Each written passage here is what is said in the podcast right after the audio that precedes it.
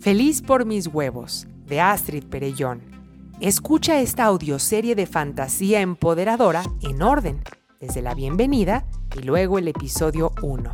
Este es el 53, en la madre a la cuarta pared. Hello, ya volví.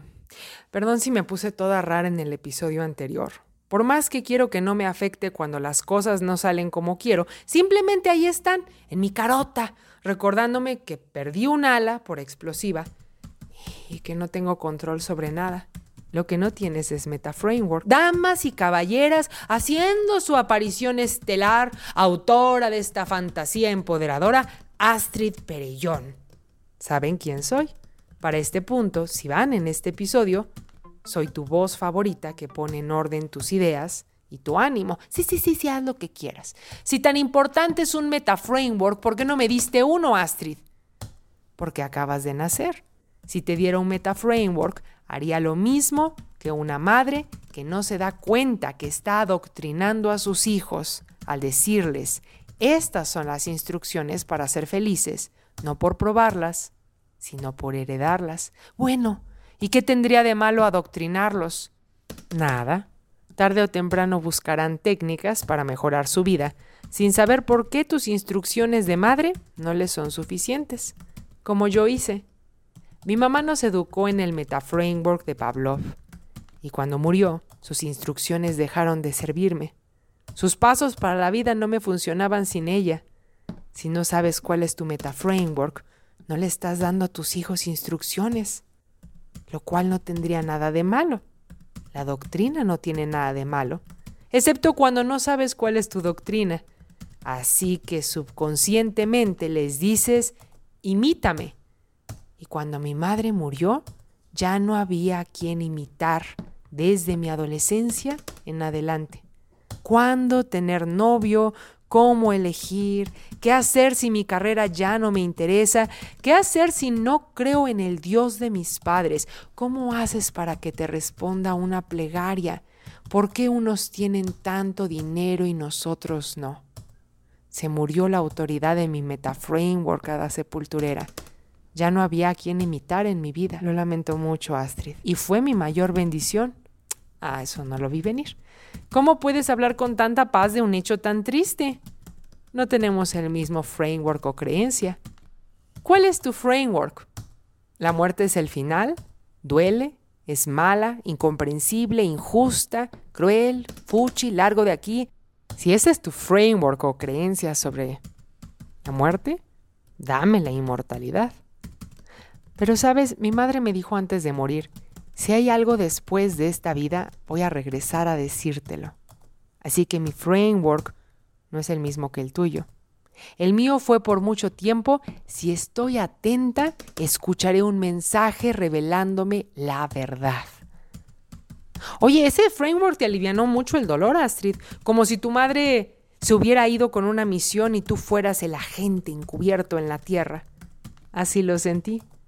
Los frameworks son reglas que uno acepta o inventa para convivir con otros, pero puedes cambiarlas si no te son útiles. Ese me fue útil por mucho tiempo. A ti no te está siendo útil pensar, es incómodo que alguien se alegre por la muerte de su madre. Así que no me das un metaframework para que quienes nos escuchan y se identifican conmigo puedan descubrir el suyo sin influirse creyendo que hay uno correcto o incorrecto? Precisamente, Ada, yo no pretendo ser tu nueva mamá. Yo quiero contarte cómo hacer funcionar el canto cuento que escuchaste de mamá.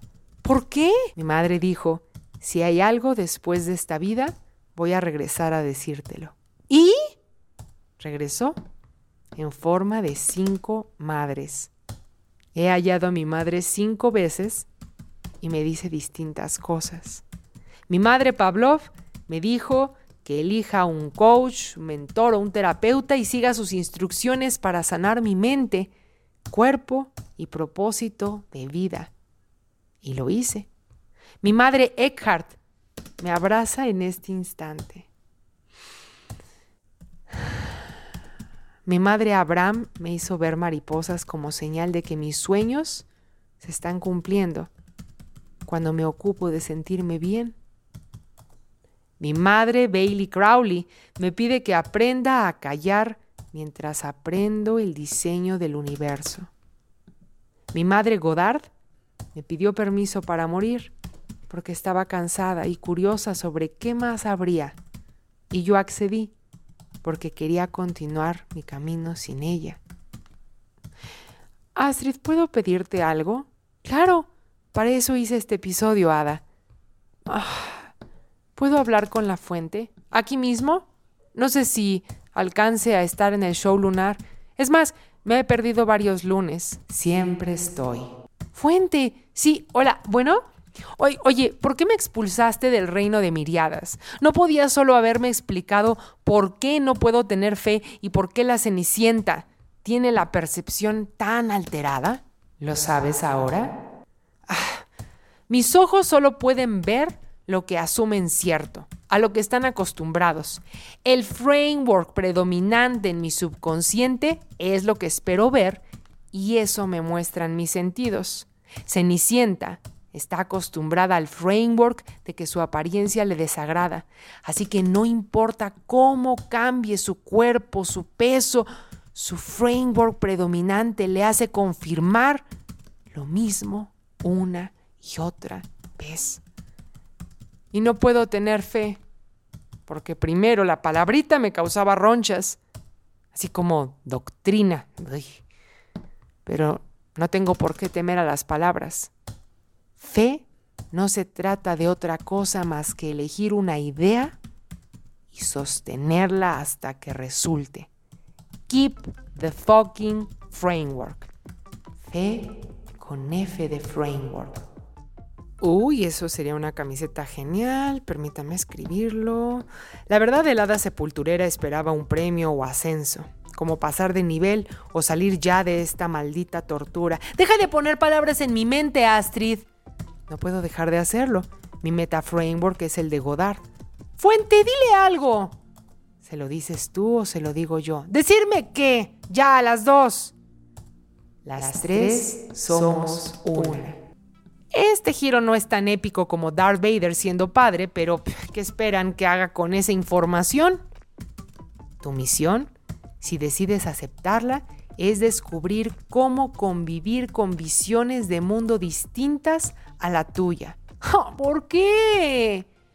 Porque esa será como refrescante agua de la vida para todas las que escuchan este cuento. Eso es lo único que quieren, lo único que necesitan, poner en orden sus ideas y su ánimo.